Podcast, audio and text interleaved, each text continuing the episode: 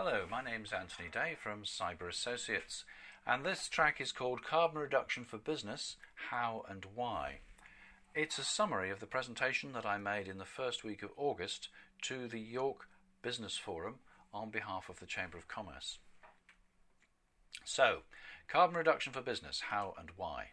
Let's start off with something else. Let's start off with what? Well, first of all, it's CO2, carbon dioxide. It's the gas, it's not the element carbon dioxide, and other greenhouse gases, things like methane and a few nitrous compounds and things like that.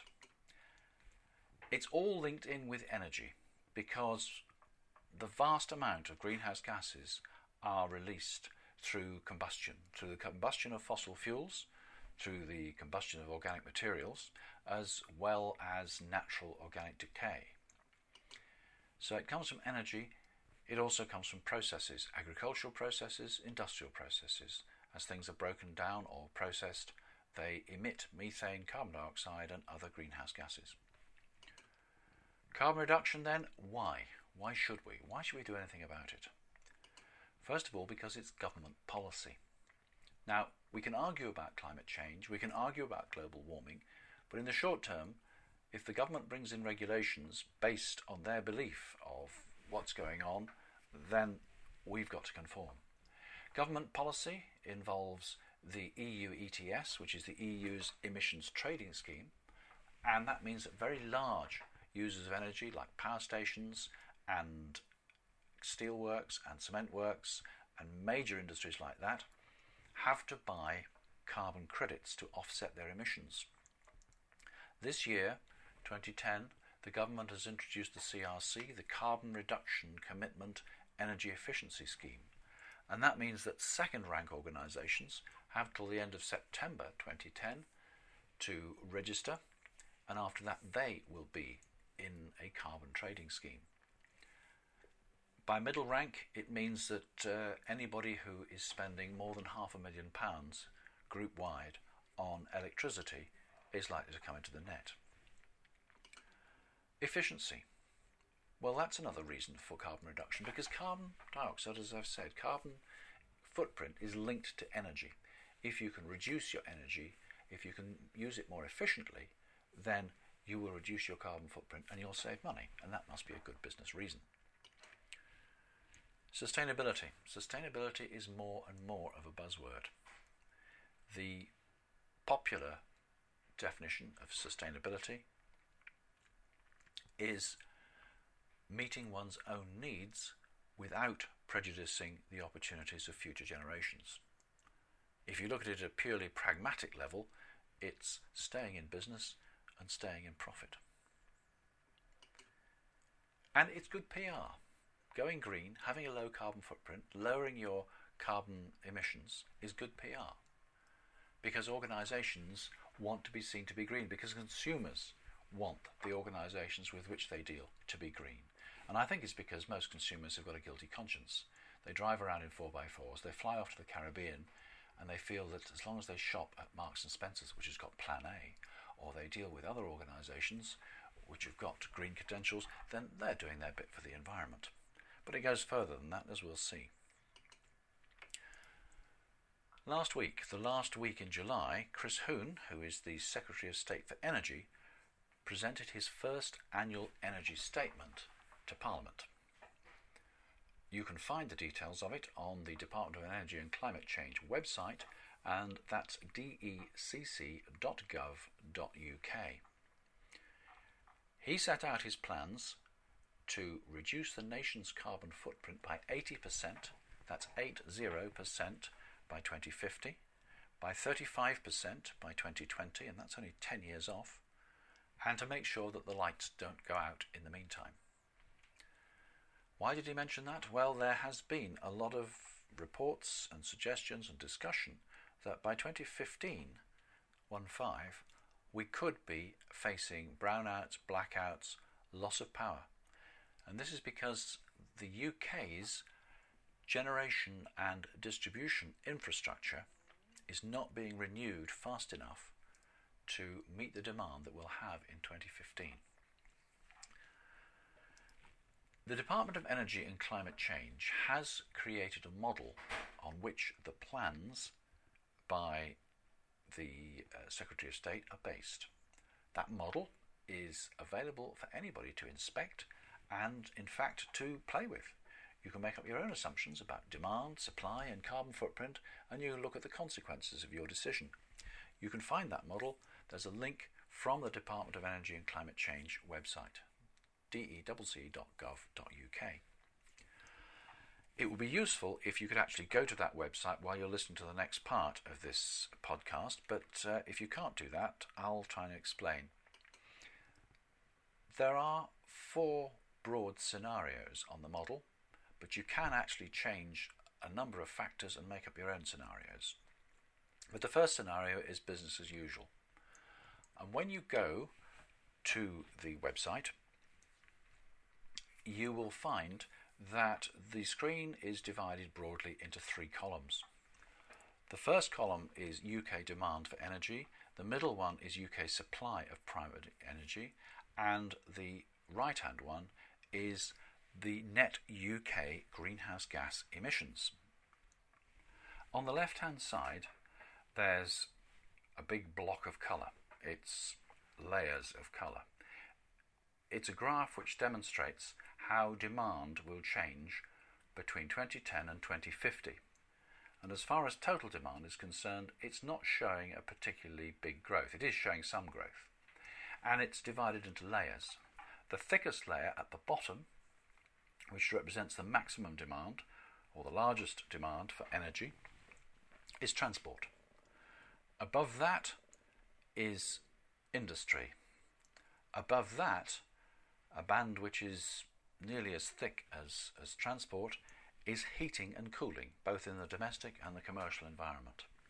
And the top, there's a thin band which is lighting and appliances.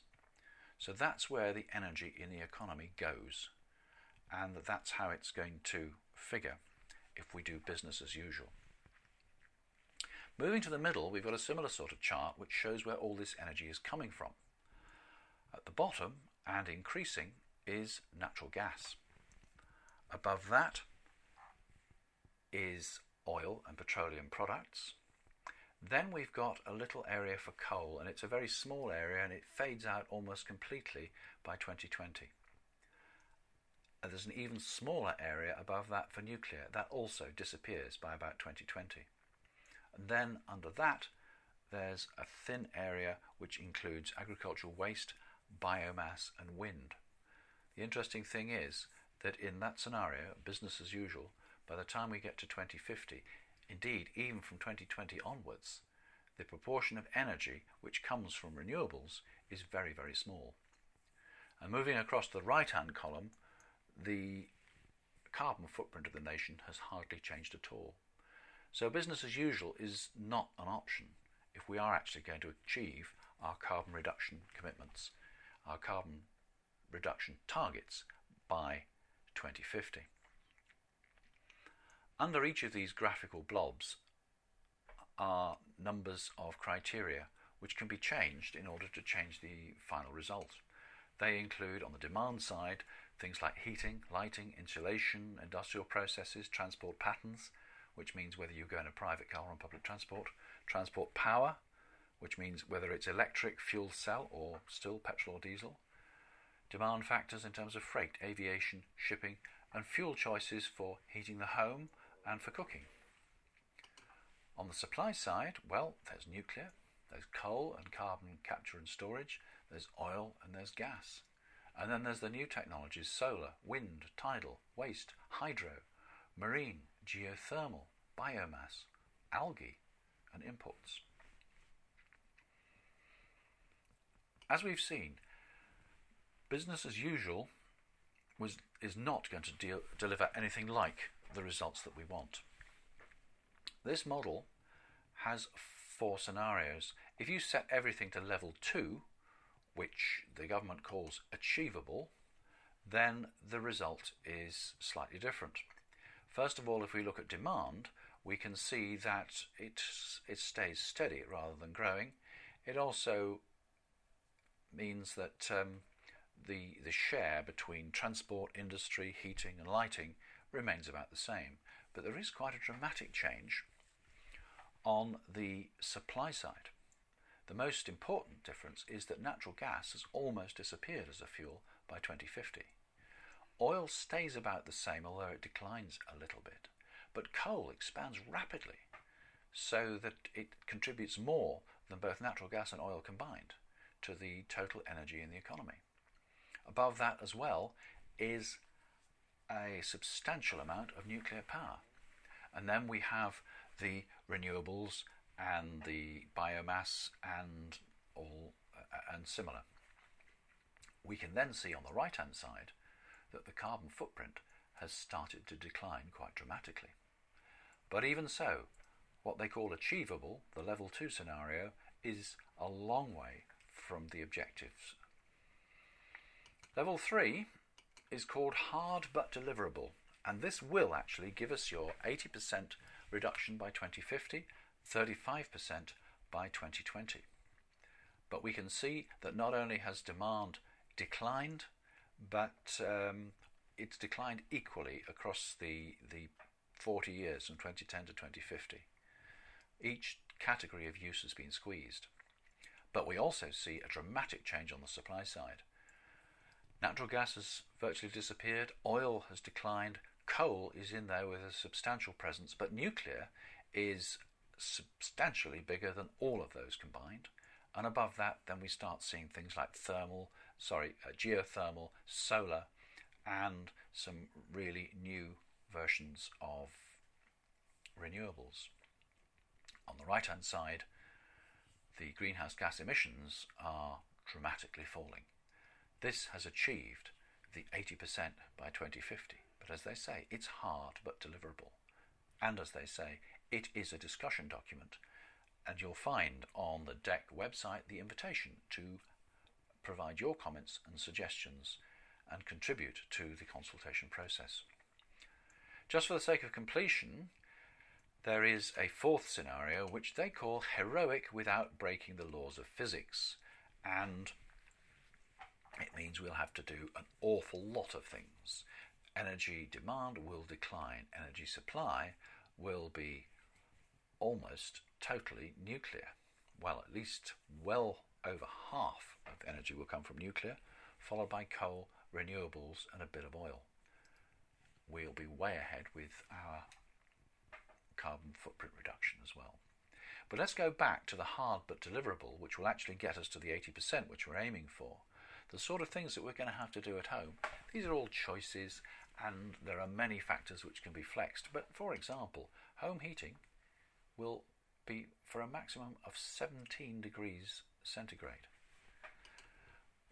Your house will be heated by electricity, and if it's not electricity, the most common form of heating will be waste heat from power stations. Now, just down the road from us in York, we've got Drax Power Station, the biggest in Europe. It's a coal fired power station which supplies 7% of the United Kingdom's electricity, enough to run London. It is the most efficient coal fired power station in the country. It's 40% efficient. Looking at it the other way, that means that 60% of the energy which goes into the furnaces of Drax Power Station, 60% of that energy goes up those cooling towers. There's enough energy going up those cooling towers to run London one and a half times. So if we could actually divert that heat, we could heat an awful lot of homes.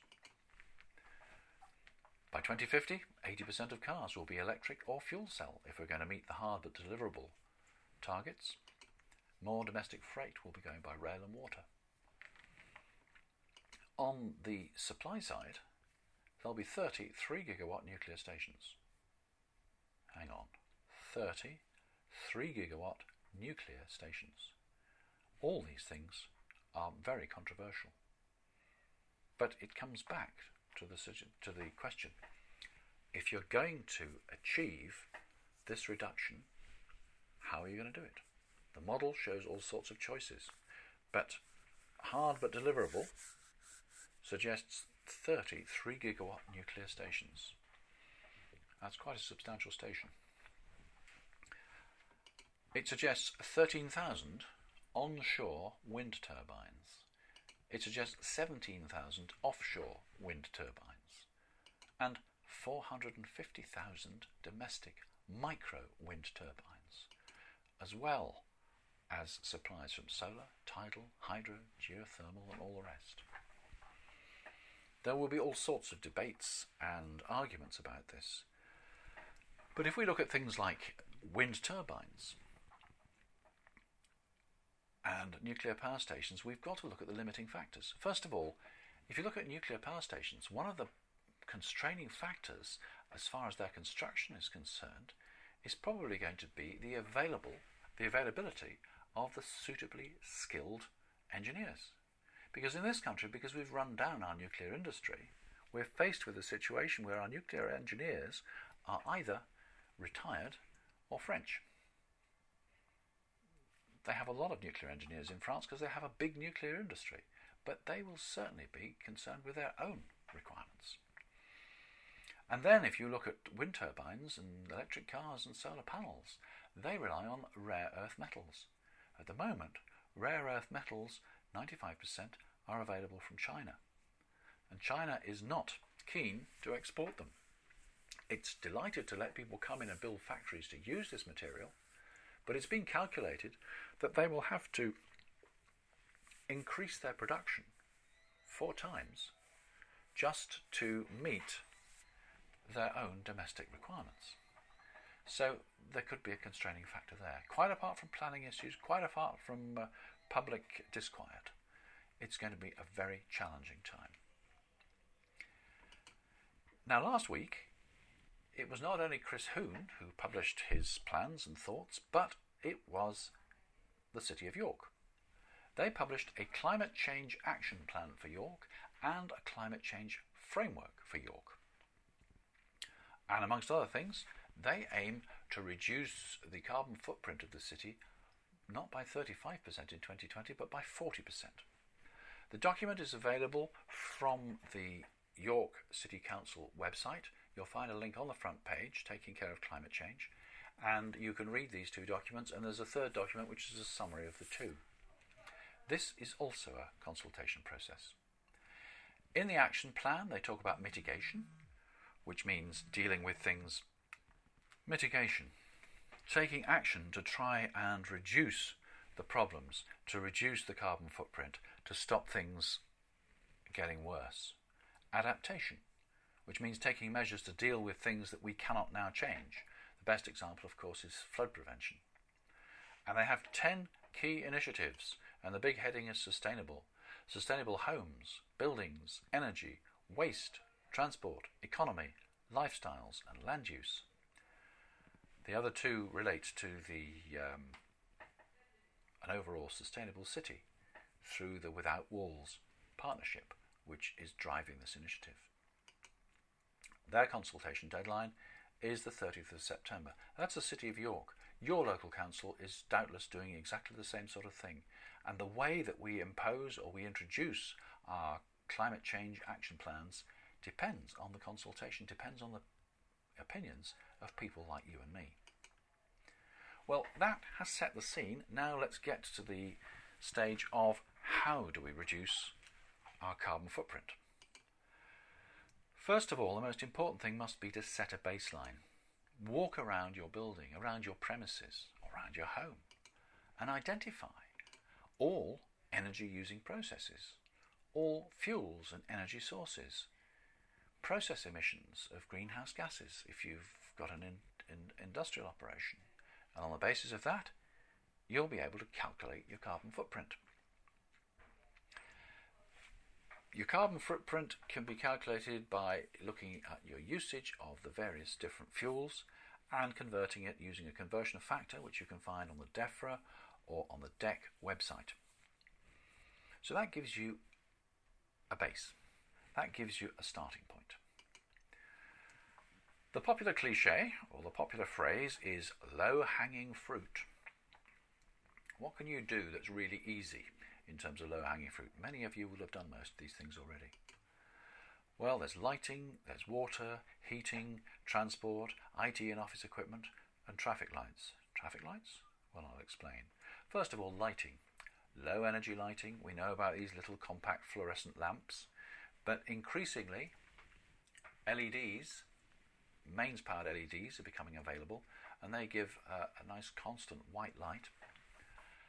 The advantage of these is not just that their consumption is much lower than that of a traditional tungsten bulb, but because they've got a much longer life, certainly in a commercial environment, you're saving money because every time a bulb goes, you have to pay somebody to go and replace it.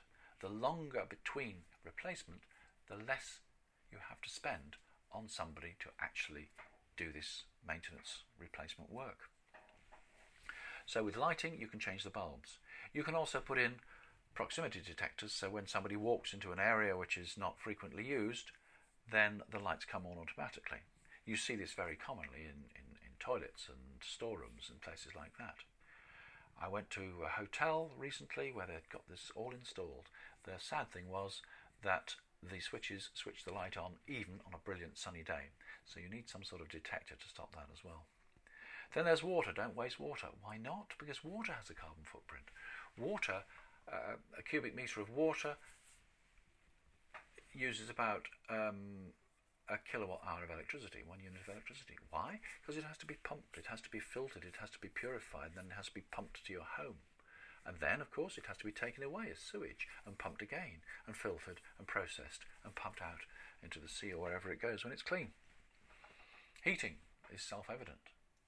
Is your building management system operating properly? Have you got a comfortable temperature, either in the winter or in the summer, throughout your building? Because if you haven't, you'll find these fan heaters tucked under people's desks. And if they start blowing out hot air, that's going to upset the thermostats in the building and either switch on the central heating when it shouldn't or switch it off when it shouldn't. And the same applies to fans which you find in the summer. If the building heating and ventilation equipment is not properly set up, then people will bring these things in and it'll cause chaos, quite apart from the fact that these units use an awful lot of power. Transport. Well, is your journey really necessary? Can you do things by web conferencing or telephone conferencing? Can you go by public transport instead of in a private car? Can you go by train instead of flying? Of course, there are commercial realities here. There are commercial uh, issues to be concerned because it may be more expensive to go by. Uh, it may be more expensive to go by train, and it may take more time. So all these things have got to be considered. IT and office equipment. Well, one of the big wasters as far as energy is concerned is data centers. Data centers can use a vast amount of energy, and you may find that the climate control system in the data center is set rather for the employees than for the equipment. You also find sometimes that you've got the heaters working in competition with the chillers and both of you both of them costing you money. If the temperature if the desired temperature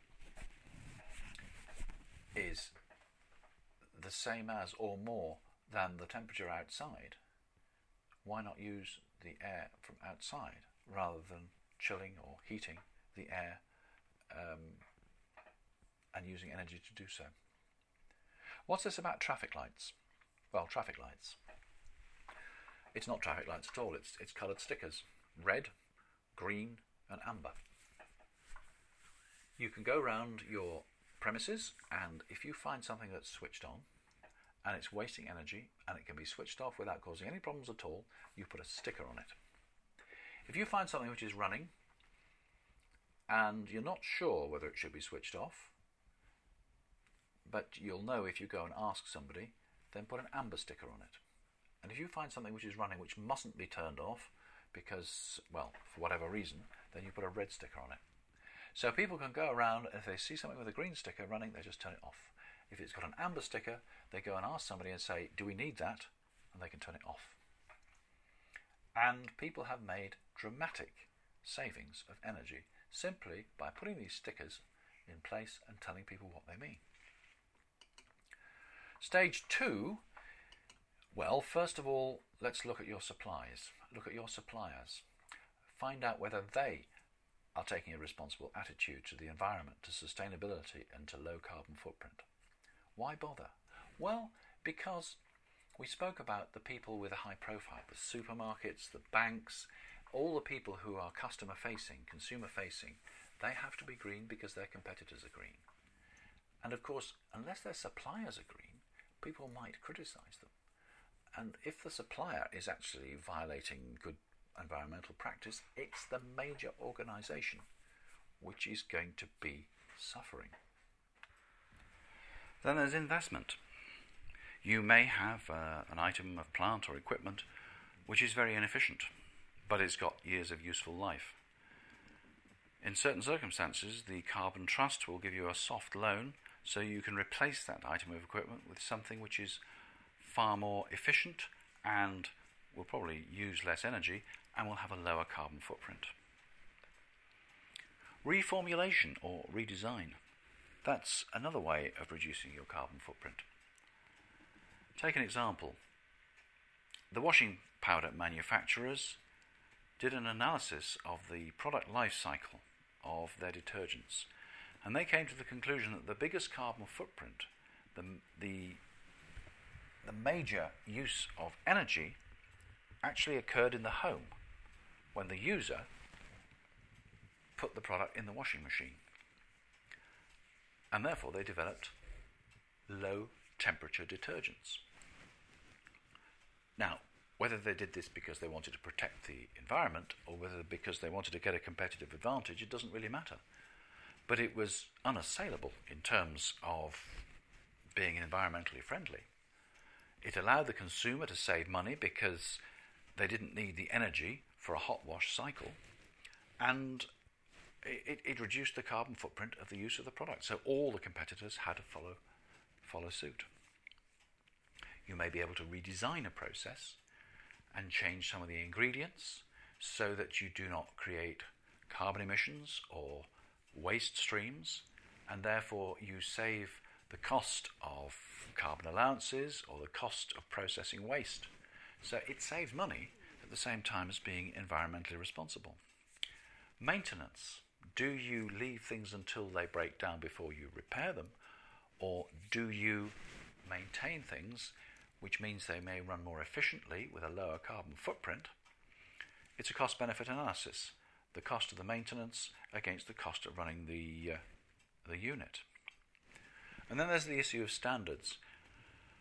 When I presented this to the York Business Forum, one of the participants said that he was being asked, particularly by the local authority, for evidence that his organisation was environmentally responsible. This was a condition of tender.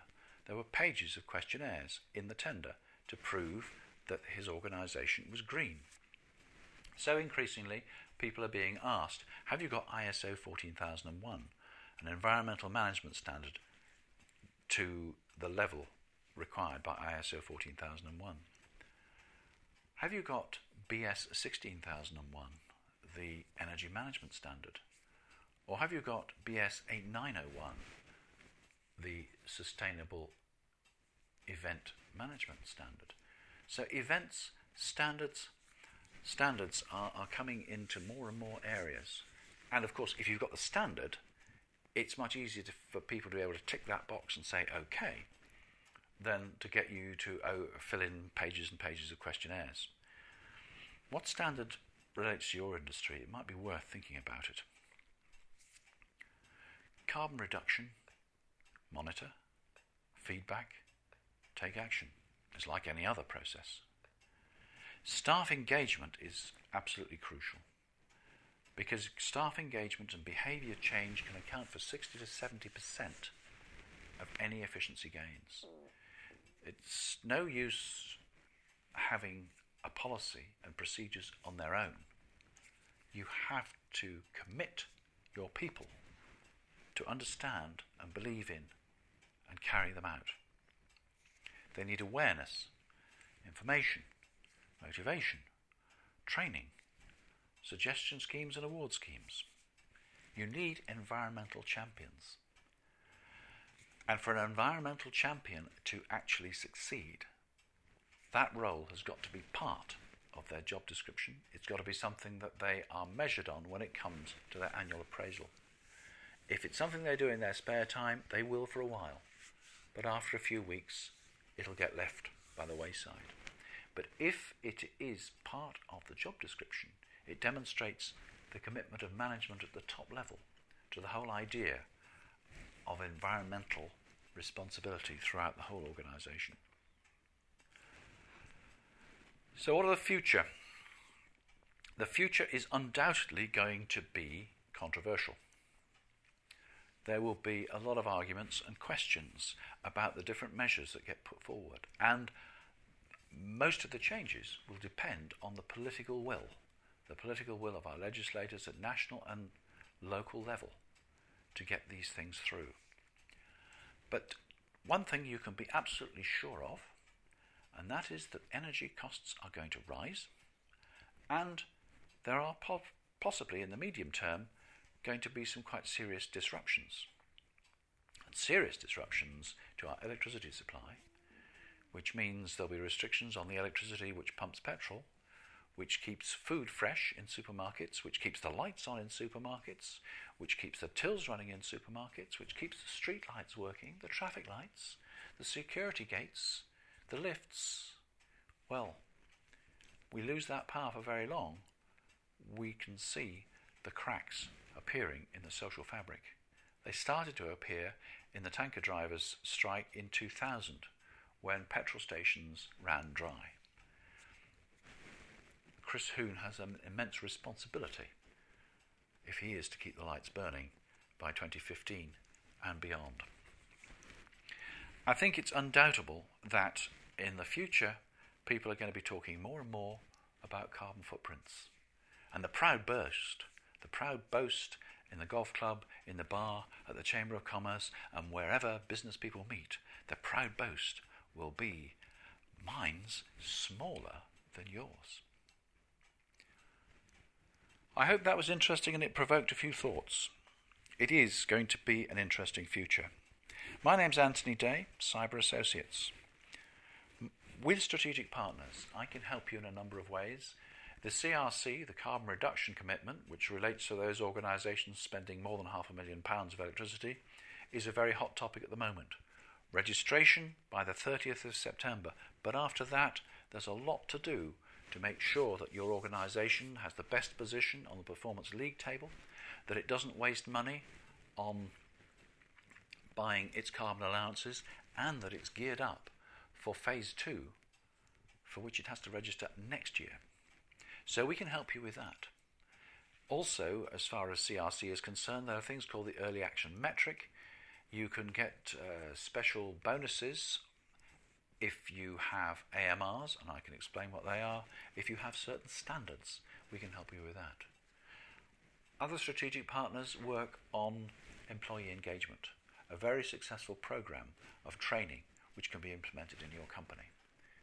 And if you want to look at the issues in the longer term, I'm happy to lead a workshop on scenario planning where we look at the future and not at how we, your business can survive, but rather at what sort of business you will have to have in 2050 or 2030 or even in 2020 sort of business that you will have to have in order to be staying in business and staying in profit. The sustainability imperative. Thank you for listening. I will be publishing another one of these, uh, probably on the CRC very shortly. You can find details at my website, www.cyber-associates.com. I publish blogs from time to time, and I'm always delighted to take your calls. 07803 616 877. This is Anthony Day. Thanks for listening.